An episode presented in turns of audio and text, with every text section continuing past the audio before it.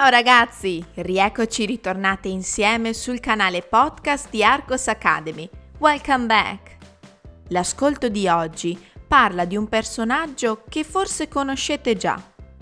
Pronti? Ascoltiamo!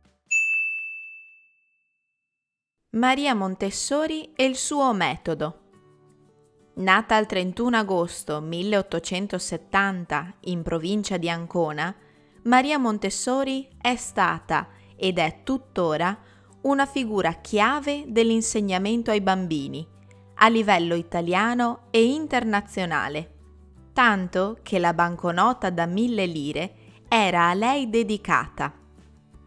Nel 1896 si laureò in medicina, diventando una fra le prime donne a laurearsi in Italia in questo campo. Durante e dopo gli studi universitari si concentrò sugli ambiti di pediatria, psichiatria e igiene. Nel 1907 aprì a Roma la sua prima Casa dei Bambini. Montessori basava il suo progetto sulla libertà che si doveva concedere al bambino in un ambiente pensato su misura per lui. Il suo libro, Il metodo della pedagogia infantile, venne accolto con entusiasmo anche all'estero. Lo stesso Mussolini, dedito a vincere l'analfabetismo nella penisola, nei primi anni incentivò il lavoro di Maria Montessori.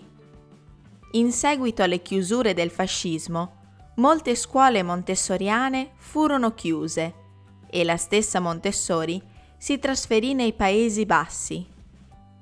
Il suo metodo riceve ciclicamente approvazioni e critiche, ma di sicuro non si può negare il concetto rivoluzionario che Montessori ha introdotto nel mondo dell'insegnamento. Bene, ora ascoltiamo la versione più lenta. Maria Montessori e il suo metodo. Nata il 31 agosto 1870 in provincia di Ancona, Maria Montessori è stata ed è tuttora una figura chiave dell'insegnamento ai bambini a livello italiano e internazionale tanto che la banconota da mille lire era a lei dedicata.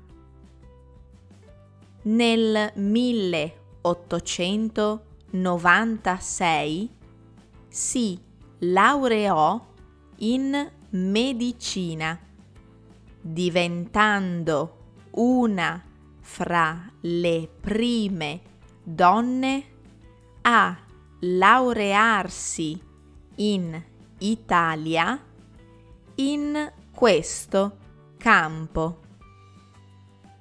Durante e dopo gli studi universitari si concentrò sugli ambiti di pediatria, psichiatria e igiene.